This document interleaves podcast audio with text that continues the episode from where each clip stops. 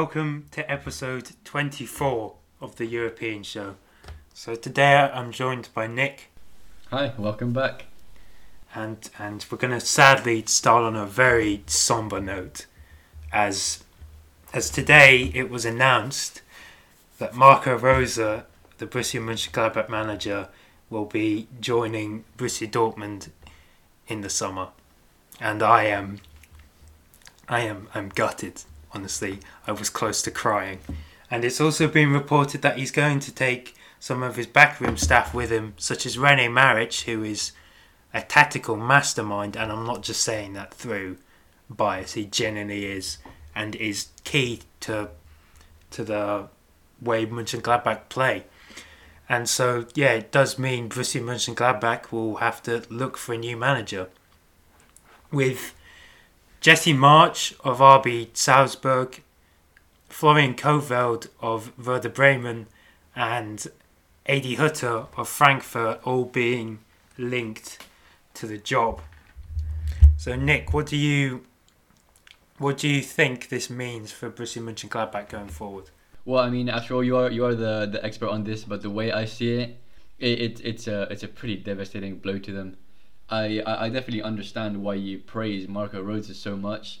He really is just so good at, at man management and, and making a solid team overall, and and uh, and Borussia Mönchengladbach will definitely miss him. And the way I see it, he is downgrading his team he is going from a, uh, a a side that is very promising and is doing just very well overall. Like okay, they're not as consistent as they as they need to be to be behind the table or anything like that, but they're very exciting to watch. They're they're just lots of fun and they promise a lot. Meanwhile, Dortmund are almost the opposite. They're a little bit dead.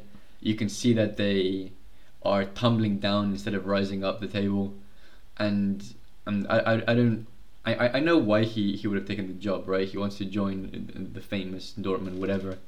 But I don't know. He, he should have probably stayed. I, I don't know the way you see it. Yeah, I do think he should have stayed because because obviously it, it's unknown if Borussia Mönchengladbach could finish ahead of Borussia Dortmund, meaning if if, if Mönchengladbach manage to pull it off, they make it into the Champions League, and Borussia Dortmund don't, and so then that does mean that Marco Rose will be managing a team either in the Europa League or not at all, and that would be a downgrade from what he's currently at at Borussia Mönchengladbach. But it obviously does mean he, he does follow a, a similar career path to that of Jurgen Klopp, who he did manage or he did play under when Jurgen Klopp was manager of Mainz. So I'm not I'm not saying anything, but the way the trend's going, it may mean that Marco Rose is the next future manager of Liverpool, which I would also accept. And he wins the Champions League and league, I'm sure. But this does throw the future of some players in, in the Borussia Mönchengladbach squad, it does throw their future into doubt.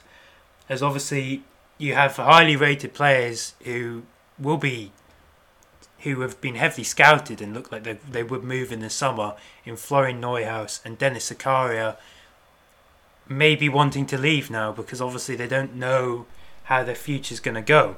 Well, Yeah. Where would you want your, your beloved Florian Neuhaus to go? What, what, what team do you think he'll end up at if he leaves?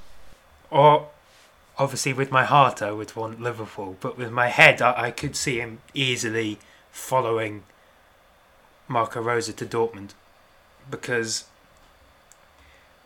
because he he would like to continue his development under a manager that he knows how he's going to play and it won't affect him in any in any great way.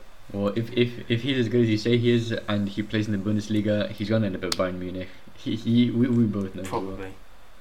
Th- That that that's also another lie. Bayern Munich don't steal all the best players. Borussia Dortmund do it as well. They stole Marco Rose from Borussia Mönchengladbach. They sold stole Mahmoud Dahoud and ruined his career from Borussia Mönchengladbach. They've stolen Thorgan Hazard from Mönchengladbach and now Marco Rose. So speaking of Dortmund, they played Hoffenheim at the weekend and drew 2-2 in a game that just is summed up by bad defending from both teams, really. Hummels in particular. It, it first started when Dortmund gifted Ihlas Bebou several big chances, and it's becoming a bit of a habit for Bebou, and he goes and misses them. Like he did in that game against Bayern Munich, this time instead of against Manuel Neuer, he was against Marvin Hitz. But then, right after Bebou misses one of those big chances, Dortmund go down the other end and Sancho takes the lead. But then, right after that, uh, de Boer managed to equalise for for Hoffenheim.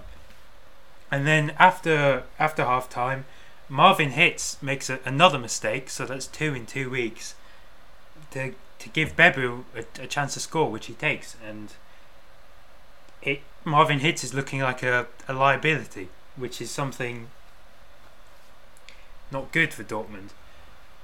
And then uh, Haaland had a goal disallowed for offside, but then he was able to score again after a Hoffenheim error and managed to rescue a point for Dortmund. But what's funny about that is Hoffenheim had a man down on the floor, but didn't play the ball out as they thought they had to counter attack on until Dortmund win the ball back after an error and obviously score. And then there's a bit of an argument between Erling Haaland and, and Posch of, of Hoffenheim. And so Dortmund will be looking to play better during the week against Sevilla and especially next weekend as well when they are playing Schalke in the Revier Derby. If they didn't beat Schalke, that would just be embarrassing. We, we, we, we, we've been making just taking the piss out of Schalke all season long. They've won what one game, two games, drawn all of them. They've won one game. Right. Yeah. Exactly. And and and they're and they and it's not and it's not they're like back on the rise again. They just had a a, a, a good streak of like three games, and now they suck again. So Dortmund have that. to beat them. Surely they're going to use them as as a bit of a, a, platform to regain their confidence, to regain their their playstyle and such. Because that's a game you have to win. If they lose it, then, I, then I'm pretty sure that just mentally they're going to tumble all the way down. That's that's one thing I do find funny. The fact that Schalke won the one game that it mattered most in. Not to break Tasmania Berlin's record, and then they proceed to be terrible after. One team that isn't terrible is Eintracht Frankfurt, who beat Cologne 2 0. So Cologne weren't able to take advantage of their win against Borussia Mönchengladbach.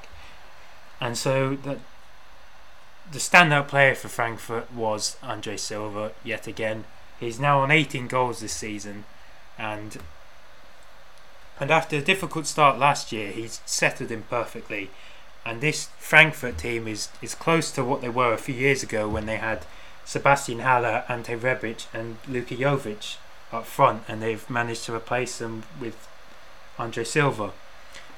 Filip Kostic as well is, is a standout player, and he just keeps giving assists to players. Well, mainly Andre Silva, but he, he did assist from the corner. And it's funny how Luka Jovic has not been able to get in the team because of how how well Andre Silva's been playing. Then finally in the Bundesliga, Leverkusen were playing Mainz, and Leverkusen were ahead until the in the 84th minute. So it looked like they were cruising to a, a comfortable 2 0 win until Robin Glatz, Glatzel scores his first goal in the Bundesliga and for Mainz to give Mainz some hope, and then Stöger equalised in the dying moments to give to rescue a point for Mainz. And the way Mainz have been playing recently against bigger teams such as Dortmund and now Leverkusen, it does look like they're going to be able to mount some sort of an, an escape. They're looking like they'll be able to mount some sort of escape from the from the relegation zone. So teams like Arminia Bielefeld and Cologne and Hertha Berlin, in fact, should watch their backs, as obviously Mainz are coming for them.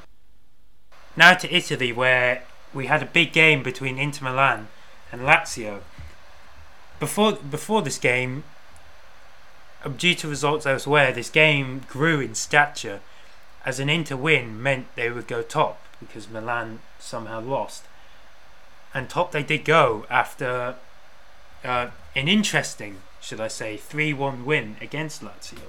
I I said in that it's it's a smash and grab performance in the first half, as Lazio dominated the ball, and they were mainly in, in in, into his defensive third for the majority of that time as well. They just weren't able to create any decent chance to, to take really. And they were punished when as soon as Inter Milan go down the other end and, and win a penalty, which is converted by Lukaku, they were immediately on the back foot. But on on that penalty from Wesley, Wesley Hoedt on Martinez, do you, do you think it was a penalty? Yeah, yeah, I'm I'm pretty confident it was. I, I, I, he just goes for the ball, misses it, and then just he he's going to hit Lukaku's leg. I think Lukaku tumbles before he gets like heavy contact, but it, he was gonna go down anyways.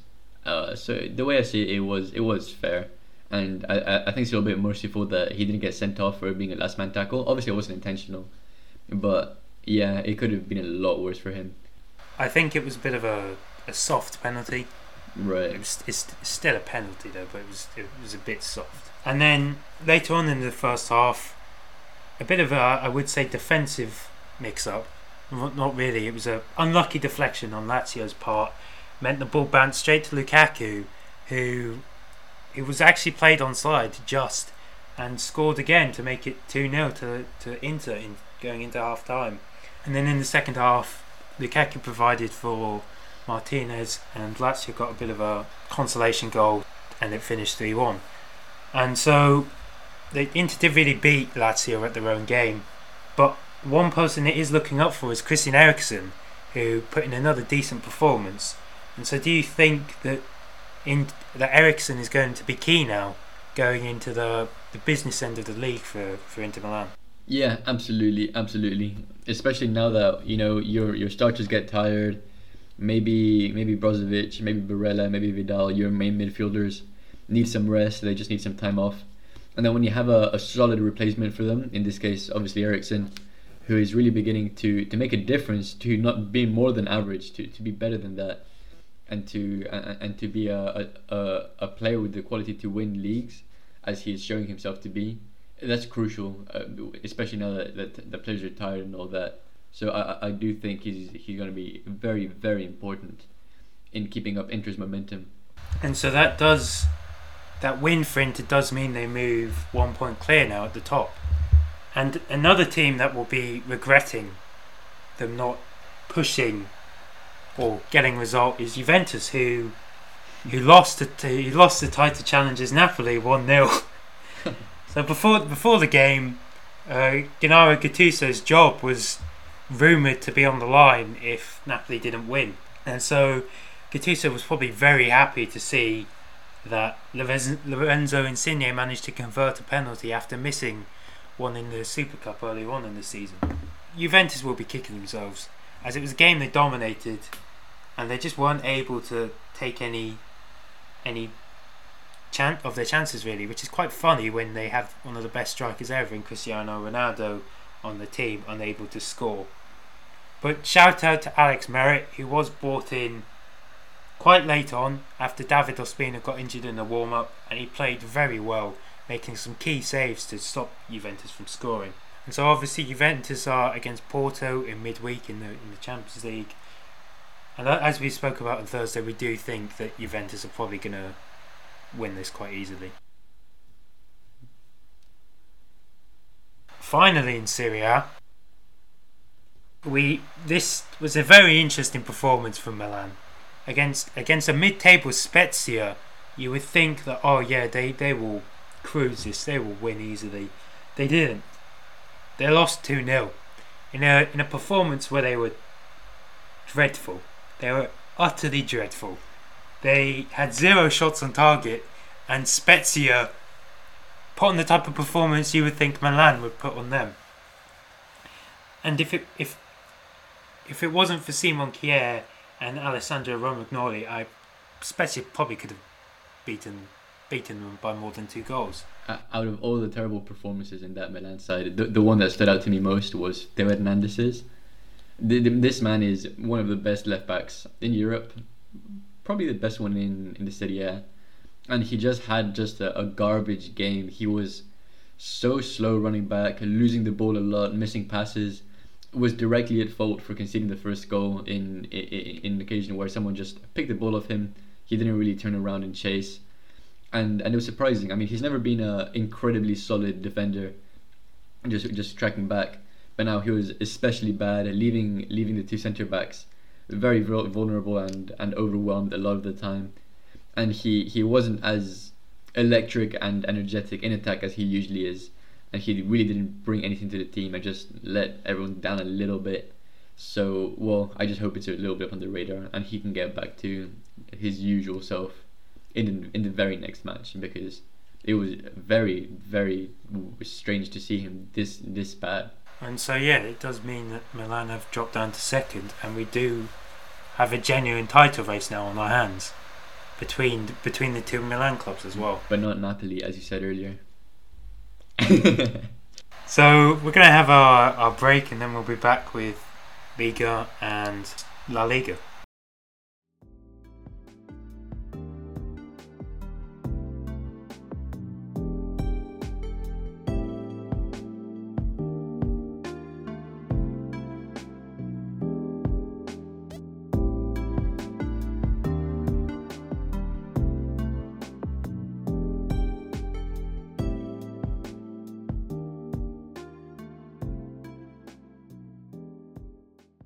Welcome back from our from our break.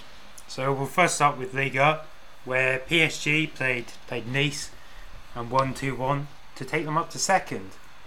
So it first started when Julian Draxler took took the lead. It what's what's not looking good for PSG is the fact that Kylian Mbappe had a bit of a poor game. Hopefully that's just a one off, especially with them playing Barcelona in in midweek. But some things never change and Nice were able to equalise. A great goal from Rony Lopes, in fact, but were able to equalise after PSG gifted them the ball.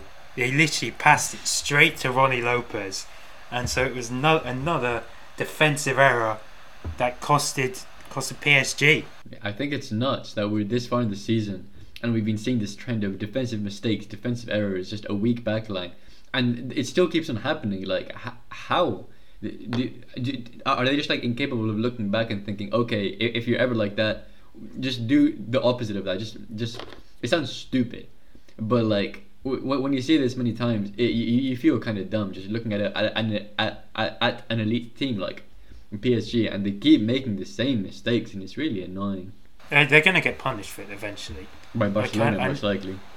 Who also have a terrible defense, but It'll either be Barcelona or if they progress past Barcelona somehow unscathed, which I highly doubt. It'll be the next team they play up, they come up against and because there's no, there's no way they can get anywhere near to the Champions League final with making that many defensive errors. Yeah, of course not. Of course not. I, th- I think it's just because some of the quality of the strikers in in Liga yeah, is a little bit dodgy. Yeah, it doesn't it doesn't expose those errors. And then the defensive errors continued, but but PSG were lucky and were able to ride it out. As there were periods within the game, Nice could have actually won it, but but they weren't able to until Moise continues his great form and scores scores the winner. But luckily for Nice, who we talked about uh, quite early on in our episodes about how it was quite poor for them and it wasn't looking very good. But now when they have two great centre backs on loans in William Saliba from Arsenal and Jean-Clair Todibo on loan from Barcelona, they it's looking good and they look a, a lot more defensively sound than they did before. As it as Todibo and Saliba both offer experience in Liga and pace and calmness on the ball, which is what Nice need. And as we said, PSG against Barcelona in midweek, and that's obviously a game to to watch out for. And so obviously that win for PSG takes them up to second. And that's because Lyon, who were second, lost 2 1 to Montpellier. In in another game where Lyon will be kicking themselves that they were unable that they were unable to capitalise on any on anything really. And they, they have dropped points once again in a, in a from a poor performance such as that game against Metz a few weeks ago and this is becoming a bit of an occurrence for Lyon, and it's the type of occurrence that you don't want to have, especially when you're in a three-way title race with with PSG and Lille, who are both quite consistent. And so obviously, this is an area Lyon have to address if they are to challenge for the for the title. And what I, I do think they rely too much on on Memphis Depay, and they're not as much as a cohesive unit as they were last year, for example, in Lisbon. And yes, you've had a good perform good performances from Karl Toko Ekambi and Kadewere, but it's it's not enough. He's, they're not as much of game changers as as Depay is. What what do you think? Right. Uh, I don't watch a lot of Lyon games to be honest. I don't watch enough Lyon Just, games. just say it as it is. Just say uh, how it is. Right. Yeah. To be perfectly honest, I don't watch Lyon play almost ever, uh, unless they're playing a PSG, or or in the Champions or in Europe. So I, I can't give a great opinion on that. But from what I have seen, I, I, I do think it's just Depay, and him, him being a good player who inspires others to be better. Both both because he connects with them, and makes them be better, and also because he's a leader who, just makes them more energetic, makes them more focused and everything and and yeah, I believe that that Toko Ekambi and Kadewere on their own can't can't do it. and, and so that loss for for Lyon obviously drops them down to third. Leo were playing a mediocre Brest team, and were looking to to extend their lead really at the top, but they were unable to as after a brief period of looking quite promising, they proceed to play terribly once again, in a game which they definitely should have won. Brest didn't cause them any any sort of issues. They got they had three shots, one on target, whereas Lille had 15 shots and none on target, and they were clearly missing the clinical edge that Yusuf Yazici would bring. And they now have a one point lead against PSG, which is the type of lead you don't really want to have ahead of PSG because one slip up and then you're not first anymore. And it'd be interesting to see how how Lille bounce back from this, as obviously they've got Ajax in midweek, which is going to be a tough game, and they themselves are not looking that convincing anymore after a brief period of them looking convincing. I think it's just up to Jonathan David to get his shooting boots on. He just didn't feel like scoring this weekend, but but, but when he's motivated, he's gonna he's gonna get that hat trick. I believe in him. So now to La Liga, where Barcelona continue to play amazingly, frankly, as they managed to beat Alaves 5 1. W- w- When you say Barcelona played amazingly, Messi played amazingly, and everyone else just followed him, with the exception of Trincao, who who I think is quite interesting because a week or two weeks ago he was Barcelona's worst attacker and probably one of their worst players overall as well. He was he, not, he wasn't even like oh he's a young talent who clearly has skill and he's gonna improve. No, it's, it's not like it wasn't like you know like you know you see Pedri and you saw and you saw Jadon Sancho at the start of the season and you're like okay they obviously have quality, but they're just not like always getting performances. Like no, he just looked like the most average player, and then he scores this wonder goal against Betis, and his confidence had gone through the roof. He was incredible against Alaves, just genuinely, just dribbles were coming off. He just looked sharp. He was connecting passes, and he was just energetic. He was just motivated, and it made um, an incredible difference. I've I've never seen him play the way he did, and I never thought he could be as good as he was. He scored two goals, and, and it wasn't just that. It it was just a good overall performance where he was helpful to the team in, in every aspect. And well, obviously he was good, and as I said earlier, Messi was was absolutely wonderful. He is Barcelona. Wi- without him, they are a, a mid-table club. He pulled all of the strings in attack. Just it, it was just him basically. It was just he gets the ball, he turns and passes, turns and passes, short pass, long pass doesn't matter. He just gets the ball up. Even if he misses a pass, it doesn't matter because the next one he gives will pierce the defense, and and it was incredible. And then he scored two outrageously nice goals, and then had another one disallowed. His hat trick disallowed by uh by offside, but he was just in- incredibly good and essentially, it, it is it like now that he's in form, Barcelona is looking scary good. I I, I- see them very strong favourites for their matchup against PSG in the midweek, as I said in the previous episode. But obviously, it'd be interesting to see how their defences match up against each other, Yeah, absolutely. as obviously De Jong had to play as a centre back yesterday. Yeah, yesterday, and, and his presence day. in midfield was his lack of a presence in midfield was noted since he had to play further back. And and yeah, as you said, their defense was they conceded a goal, which is a bit stupid to concede as well. So against a better team than Alaves, we'll have to see how it holds up, which I don't think it'll hold up very well. But as long as they manage to outscore their opposition, they'll be fine. And so that, that win does mean Barcelona third. First place Atletico Madrid just beat Granada 2 1 in, in quite a tight game. Yeah, it was extremely close. The absence of Lemar due to due to coronavirus is greatly impacting is great, greatly impacting Atletico Madrid's offensive performance because now that he's not there to, to help them bring the ball up, open up a space and such, they seem a little bit stagnant when they when they have to move forward. And and also I think it's important that Felipe is replacing replacing Gimenez in defense, and Gimenez is always a solid, good centre back, and Felipe is sometimes an extremely good defender, and sometimes he's pretty bad, as he has been in these last two games. So with him, incredibly enough, Atletico's defense looks a little bit more unreliable than it usually does, and and and it showed against Granada in in in, in, in, the occasion in which they conceded the goal. But overall, Marco Llorente put on a great performance again. Right wing back is where he started the game. He moved further forwards once Vrsaljko got subbed on, but he's just performing amazingly. Carrasco also had himself a great game and well, they managed to get away with the win after after improving a lot in the final 30 minutes as they've done a lot this season. So they've managed to maintain their their seven point advantage. But there there will be some areas within that game that will be giving Chelsea some sort of hope yeah, that they absolutely. will be able to somehow try and beat Atletico Madrid. And finally in Spain, across Madrid, Real Madrid were comfortable 2 0 winners against Valencia and so Valencia were unable to mount any sort of a game, any sort of challenge like they did in the reverse fixture a few months ago.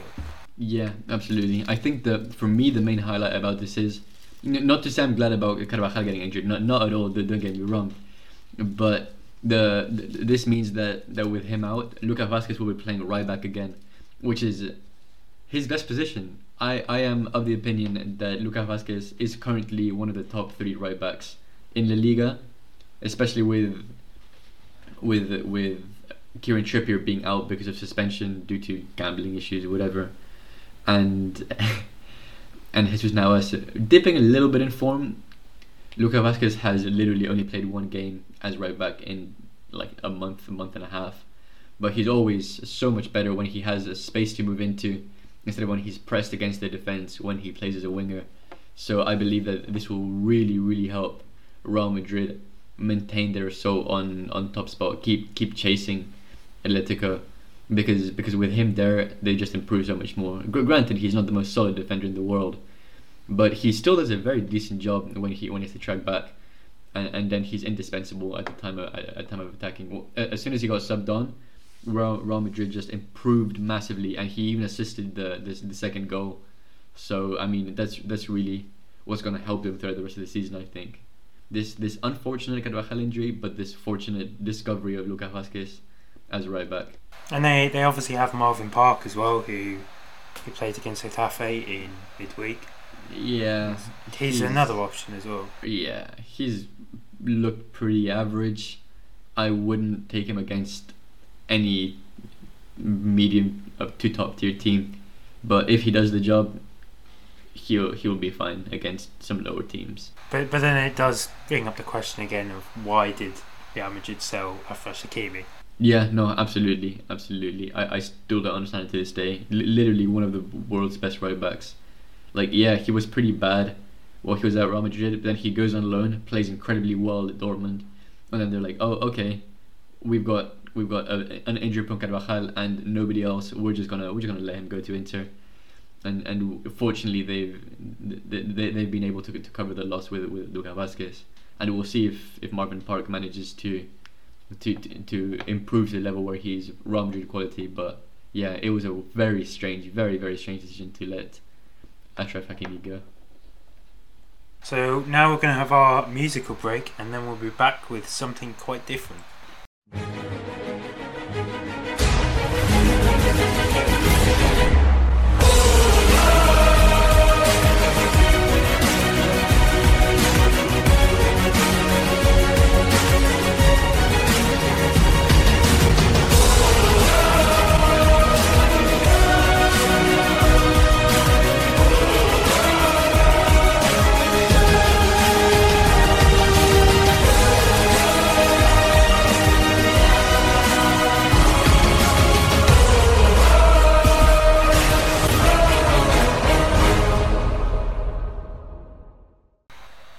Welcome back from our goal song break. Well, it wasn't a goal song. We decided you, you can listen to the to the mighty Europa League theme tune.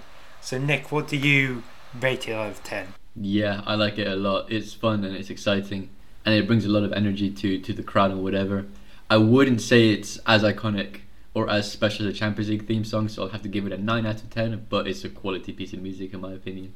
It's it's it is my favourite out of the two, so I'm going to give it a, a ten out of ten. That's quite a hot Mainly take. because it, it's just a bit more bit more exciting, really. that is an extremely hot take. And that's where we go on to now. So we we asked over today or the other past few days for your questions and hot takes, and this is something we want to we want to incorporate more.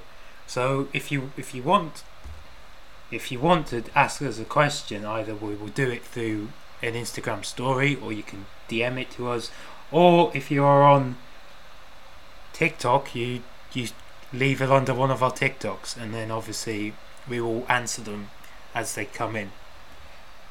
And so we'll first start because it's not got nothing to do with what we're doing, but we will answer it because we're nice people. The hot take is Reece James and Callum Hudson-Odoi should start on the right for England. Kieran What do you better think? than both of them. Kieran Trippier, Uh, yeah, and you, yeah, no. he, he is. He, he genuinely is. He, yes, It- he's better than them, but he shouldn't start on on the right hand side. Yeah, that's true. He should start on the left hand side where he's been playing quite well. In fairness. So, obviously, Trent Alexander-Arnold is better than Kieran, not Kieran, and Kieran Trippier, but he's better than Reece James on, He- on his day. he- he's shown on his better day. quality, but he's been in abysmal form lately. So I would well, most say of the Liverpool team have. Right, right, right. but but I say Reece James right now is, is better than Trent, like no problem. Wan Bissaka also has not been that impressive recently, so I, I understand where that's coming from. If we're going off general quality, it'd be Trent Alexander-Arnold as the right back. Right, but he's been in, And- in abysmal form lately. He's actually been so bad. You, you could not start him for England. It, it, it would just be like undignified. And so right wing, would you say Callum Hudson-Odoi starts there? I don't think so. No, no, No. that's Raheem Sterling's You've spot. yeah, Raheem Sterling. That's Raheem Sterling's Marcus spot. Rashford. Yeah, yeah, yeah, yeah. Or Marcus. Rashford. Better than them completely. Right, right, right. Yeah, no. Uh, respect to Hudson Odoi, he's he's a decent talent in that, but he doesn't start for England in the right wing. Uh, will Atletico Madrid win the league? Yes, I it's, it's would- quite. I would tentatively say yes. It's, it's quite. It's looking quite. It, it, it's looking quite, quite certain. Seven points with two games in hand. It's looking quite nice, but I wouldn't mark anything down. I, I- I'm I'm always I'm always a little bit cautious about this. Uh, Jack is the opposite. I, I vividly remember him saying Napoli was going to win the league, and then four games later they're like dying in fifth. But it's fine. I I, I, I do think Atletico have a very good chance, a very very good chance of, of winning their first league since 2014. So I, will- I will tentatively say yes. Uh, best eleven in the world. I. We don't have enough time to discuss and debate that. We, we, So that is- we, we, we made two episodes on the best XIs in Europe, so you can, you can check that out. We will probably do it at the end of the season. In fairness, in fairness. Yeah. So, so Either on form or just in general quality, but most likely on form. And so we will do that with our the amount of episodes we're going to produce in the last week of the of the season is going to be unhealthy, and you should all listen to them. Thoughts on Joshua Kimmich? IMO, the best player in the world.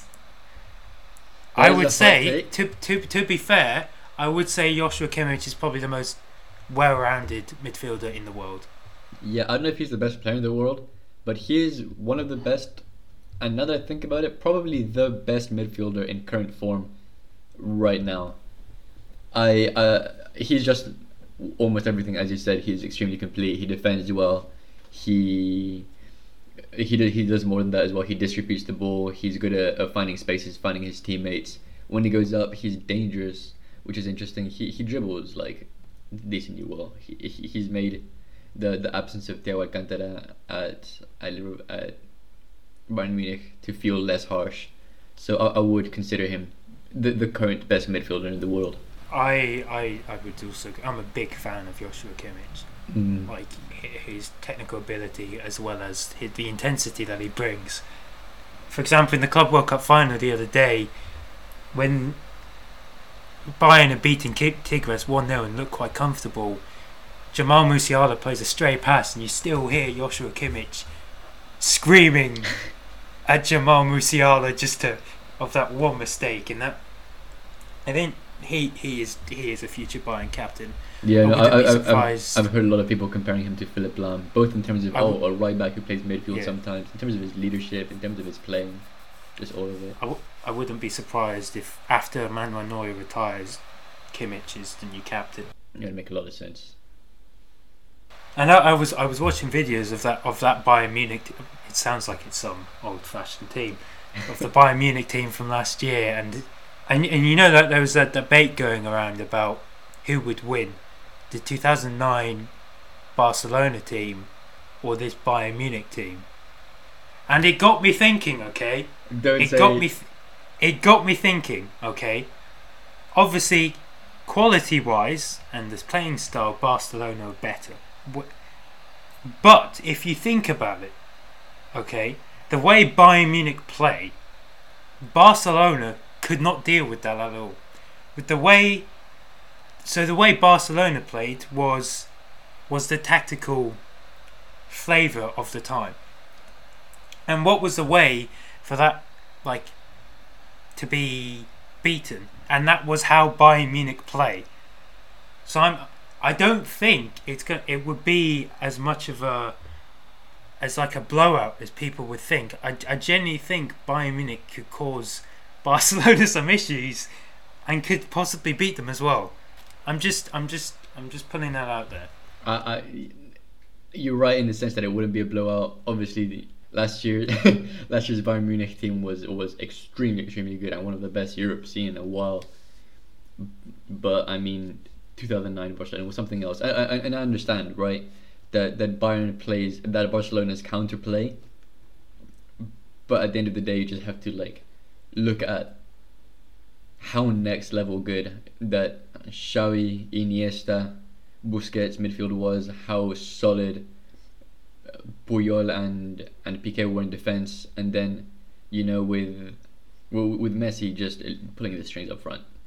Who, who What's funny, what's funny is, is the weakest part on that pitch will be Bayern Munich's right hand side and Barcelona's left hand side. Which, yeah, because Right, you have yeah. Benjamin Pav. Or, yeah. or- actually, no, no, because it well, if you stick Benjamin Pavard at right back, then yes. But if it's Kimmich, then then no. Yeah, no, But that- true. The Barcelona left hand side would be the weakest because you have Eric Abidal as as left back. Uh, re- respect Abidal, respect Abidal. He he, Yeah, he, he, he was yeah. yeah. No, I see what you mean. He was good, but he wasn't like. Right, right. I understand what you mean. Next question. Do you think that the European Super League will see the light of day? Yes. With the so the current I think the current like TV deal for the Champions League expires in 2024. And obviously we've we've heard rumors that big teams are want to push for something like the European Super League already now. So I think it will probably happen, but after 2024 as by then clubs will be more and more focused on money than playing football as people will will want to see like Real Madrid versus Barcelona Real Madrid versus Bayern Munich more than well more because it's either bet it doesn't happen at all or a season or happen once or twice. Um, and obviously people want to see that more. And with the growing in football in, in Asia and America, and especially by then, I do think that the European Super League would make some sort of sense money wise, even though I don't agree with it. Uh, the way I see it, it's gonna face so much opposition. It's not gonna go through, because because first on an on an organizational level, you have you have FIFA saying that that they, that they oppose it. uh, you can't. Right. right, right. But also La Liga said that they that they won't let their clubs go, or or they they they're heavily opposed it. I've heard that something about Serie and and Liga also not being too keen on it. And then on a, on a smaller level as well, you have you have players who who disagree with it, think it's a bad idea, and and most importantly of all, fans hate the idea. I I, I just have not met a person in real life. I, I've I've seen some people on the internet who agree with it, but I haven't met anyone in real life who goes, oh yeah, I, I, would love the European Super League. Just just everyone sees it for what it is, an absolute money grab that would essentially destroy football. You, you you just have all of these dead, boring matchups, which used to be special and amazing. As you said, Bayern Munich versus versus Real Madrid happens so rarely that when it does happen, it, it's really such an interesting contest because you just never see how they shape up and compare to each other, and then it's like, oh wow, it's finally happening. This game that that we haven't seen in five years. Meanwhile, if you have it once every six months, is that that's just dead. It, it just Yeah. loses how special it is.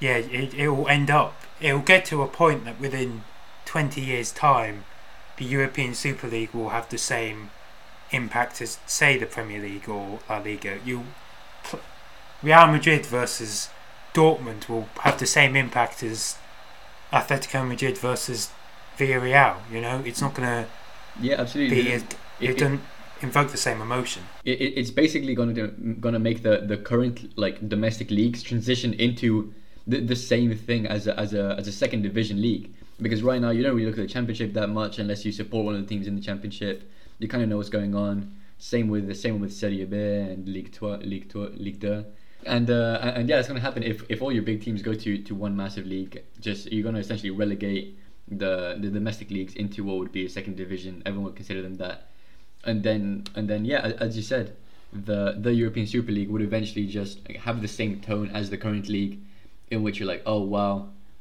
Dortmund, once one of the greats of Europe, is now a mid-table side by by by the modern standards, and it would just be really really boring. And then it'd be an issue of debating who makes it into the Eu- European Super League. Yeah. Because yes, you have the big clubs at the time, but then what do you do with teams who who have some sort of history? For example,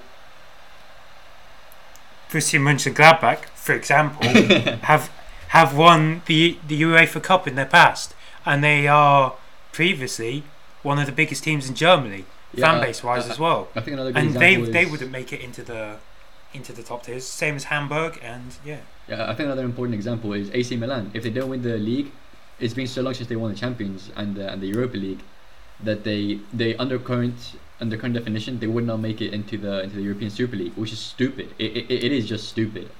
It's seen both because of their history and because they're actually pretty decent right now. But if they if they don't bring in the the points to qualify themselves to it, they would get left out, which would be unfair. It could be just outrageously stupid. And and then you also have like the up and coming teams as well, like Atalanta, mm, Yeah, it Who are just cut them off at the arguably- a great team in Italy now, but because of their lack of history, they they wouldn't make it, even though they could easily compete in it. Yeah, and, and, and back to Atalanta and, and these smaller teams like them and Ajax and such who have these just almost every year you have these fairy tale runs in the Champions League. You cut it off at the knees with the European Super League. It, it just cuts all of this magic. So our next question is, who do we think will win the Champions League this year?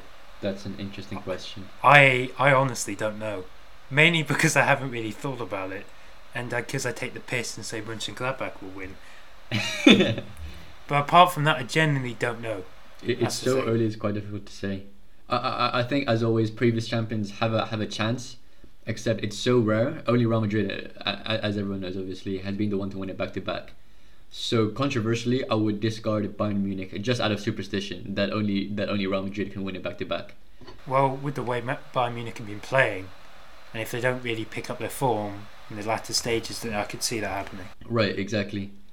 I would also say Juve doesn't look particularly strong right now. Not strong enough to win the whole thing. And well, PSG are probably going to get knocked out by Barcelona, and Barcelona themselves are also aren't very strong. So we, so I've already discarded like quite a lot of teams. So I would, out of the remaining ones, I'd probably put are probably Man City, Atletico Madrid, Real Madrid. Um, yeah, not PSG. Not really Juventus. Mm, Inter isn't in anymore. Uh, yeah, that's about it. Those three really. Maybe some, maybe some English, other English club as well, but I'm not too sure about that. I obviously, if we go off form, it'd be Manchester City Yeah, because they are one of the most informed teams in, in Europe. But obviously, they do have an issue with the Champions League, yeah, yeah, of course. and yeah. I I don't think this year is going to be any different, and that issue will still occur. Mm, Whether that be in the round of 16 or the semi-finals, it will still happen. Especially with a team with, with teams that like to tactically outplay their opposition, like RB Exactly. Leipzig. If they come up against them, they're re- really screwed. I I genuinely don't know who could win Right. because each team there's no standout favourite. Each team has a flaw which can Hmm. easily be exposed. Unlike last year where Bayern Munich were were strong everywhere basically. They no everyone is is so I wouldn't say equal because it's not true, but they all have an area that they could improve on. So I I don't know. Yeah, no, I, I'm I'm also very uncertain on, on this. I, I, I do think this this is a very good year, e- even better than, than most years for, for underdogs, like multiple underdogs. For example, particularly thinking right now of Sevilla, maybe RB Leipzig, uh, maybe Atalanta, but it's looking quite difficult right now to, to really pierce through. And, and this isn't just one just one Ajax, one Atalanta to, to get far. Just have them just have multiple teams two or three of these that I just said, just to go far, quarterfinals, semifinals, that kind of stuff, and, and really throw the balance out. So we've got a hot take now. What Mark? Andre Ter Stegen is the best goalkeeper in the world. I can disprove that straight away I can also by- disprove that. by his counterpart, his country, Manuel Neuer. Yeah, no. The, the, the thing about about about Ter Stegen is he's he's a great goalkeeper. He has great reflexes and great diving, which makes him very impressive to watch. And and whenever you see him, he's like, wow, th- this man reaches every ball. Except his positioning is terrible. He has to dive a lot, and he has to really run around to, to, to try and cover because he doesn't have great awareness of, of, of where of the best places to stand. If you watch Neuer, Oblak, and such, you see that, that most of the time they don't really have to stretch out too far because they they're in the right position in, in, like an optimal position, shall we say, from where they'll expect the ball will come from and such. So that just makes you a much more solid goalkeeper. You're more reliable. You're more intimidating for the opposition. And and Walter Stegen greatly likes that. that. That's his biggest weak point. So I, I would not say I, I for me the current top three goalkeepers in Europe are Neuer, Oblak, and Donnarumma. Donnarumma also has slight positioning issues, but it's but overall I, I would say he's he's better than Ter Stegen currently. And and this is where we can address the the statement that Nic has said in the past in the past few weeks that Andre Onana is in the top ten goalies in Europe. I So what I'm going to this. do, what I'm going to do name is, is, is name my list, and you can tell me where he'll fit in. Right, right, right. So one, If you say Alisson in this list, I'm actually gonna go over and like hit you really hard. one, Manuel Neuer. Well, well, are we going to do a form or genuine quality? Uh, I, I, I, out of who would you rather have? Uh, uh, mm, we, we, we, we can say genuine quality. Okay, okay. Manuel Neuer, one. Yeah, yeah, Oblak, yeah. two. If we're doing genuine quality, three is Alisson. It's when he's not playing shit like now. When he's when he's on his day, on his day, Right. which isn't now. But I, I wouldn't day. rate him that highly, but I do think he's top ten, top five even. Four, uh, Courtois. Actually, do I want Courtois there? Yes, Courtois. Then Ter Stegen. Okay, I've now kind of ditched the the top three is certain. After Yeah. now, I'm just naming goalkeepers who are in those seven other places. Yeah, no, that's understandable. De Gea. Right. So there's Ter Stegen, Courtois, De Gea, Donnarumma, Handanovic, Szczesny.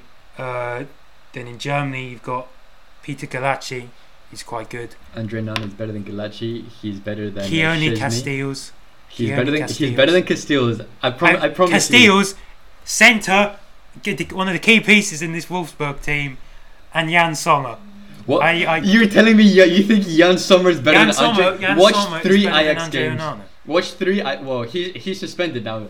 But watch three. Exactly, watch exactly. three Ajax games with Andre Onana. You will see he's better than Jan Sommer. He's better than Gulacsi. He's better than debatably better than Handanovic. I'm a fan of Handanovic, but I, I think I think Onana is better than him. And and he's you've also Keylor Navas as easily well. better than Szczesny. Szczesny is also a great goalkeeper. Don't get me wrong, but Andre Onana is genuinely world class. Just people I- don't watch Ajax enough. They only watch him in the Champions League, where he doesn't do a lot.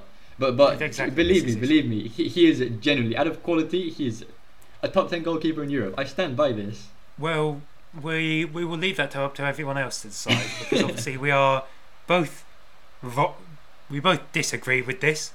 We both, I think, he's he's outside the top ten, not far off it, but he's not in it.